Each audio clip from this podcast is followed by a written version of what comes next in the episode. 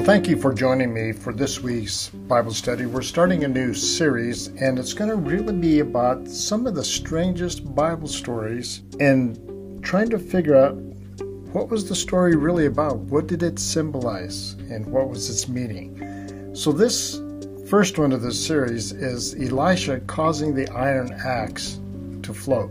The mysterious axe is what I call this and you can find it in 2 Kings chapter 6 verses 1 through 6. I'm going to go through that with you, so this might be a little bit longer study than normal. And here's what it says One day the group of prophets came to Elisha and told him, As you can see, this place where we meet with you is too small. Let's go down to the Jordan River, where there are plenty of logs. There we can build a new place for us to meet. All right, he told them, go ahead. Please come with us, someone suggested. I will, he said. So he went with them, and when they arrived at the Jordan, they began cutting down trees. But as one of them was cutting a tree, his axe fell into the river. Oh, sir, he cried, it was a borrowed axe.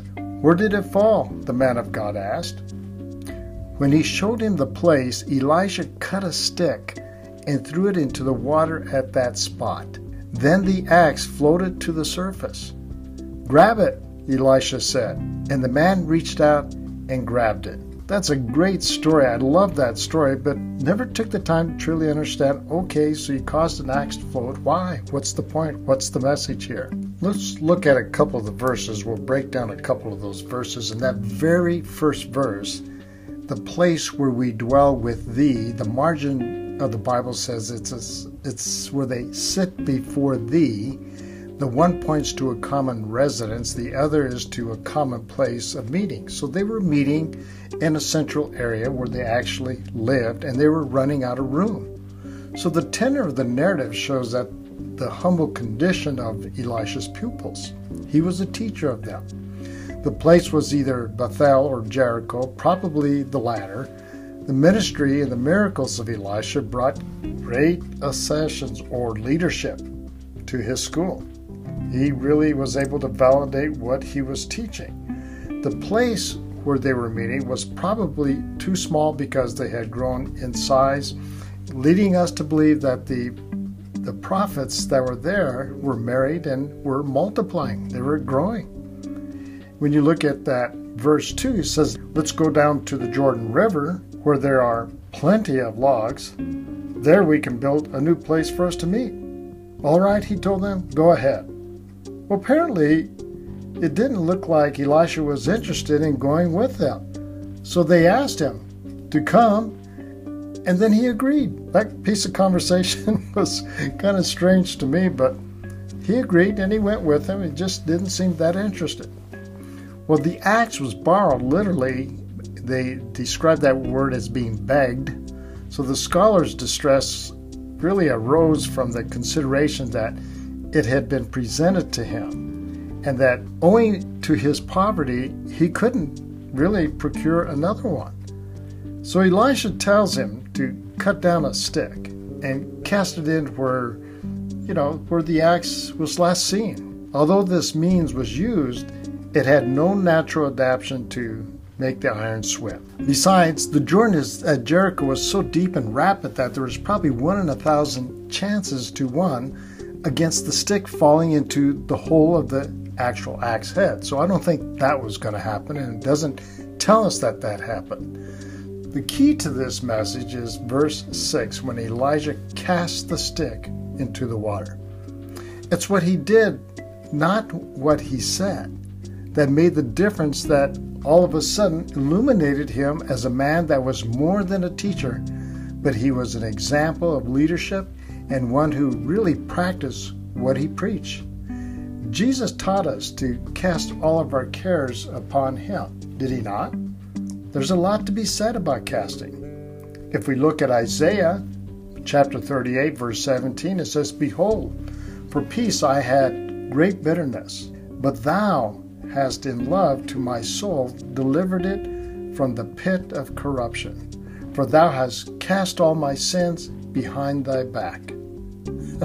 so the sins can never be seen. In other words, he threw them back so they can't even be recovered. He threw them behind him. If you look at Psalms 55 22, cast thy burden upon the Lord, and he shall sustain thee.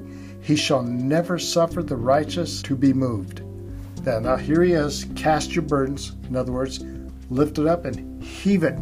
Give it to him. Toss it out there. Ecclesiastes 11:1. There's even a song written about this, and it says, "Cast your bread upon the waters, for after many days you will find it again." That's a good one because it's really saying to invest in other people and and maybe even it's in the ministry, but he's saying whatever it is that you invest God's money in for a godly purpose, it's going to come back to you. You don't have to worry about it. You're not going to lose it. It's a good investment. Remember the proverb in uh, Proverbs chapter 16 says that the person who lends to the Lord because they give to the poor, they can't go wrong. That's the essence of that verse. If the Lord is your lender, He's going to pay you back. I think that's important for us to keep that in mind.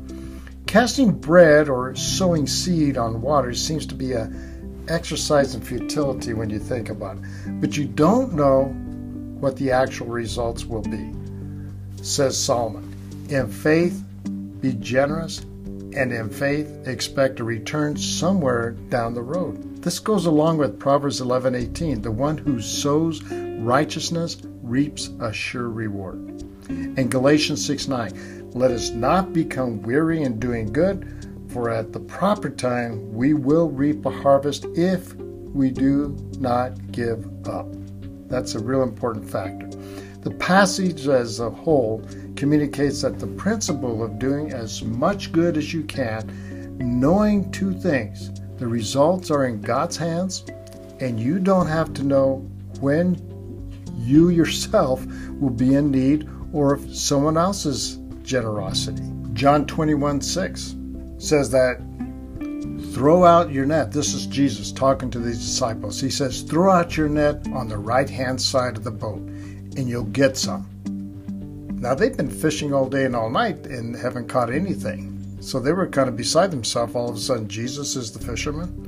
So, so they did what he said. They did it. They did something about it. So they did, and they couldn't haul the net in because there were so many fish in it. Well, let me read it from the King James Version.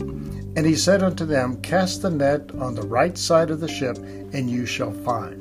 They cast therefore, and now they were not able to draw it in from the multitude of fishes. Jesus told the disciples to cast their nets on the other side, and they caught more than they could handle. Doing things at the direction of Jesus will always benefit you and others around you.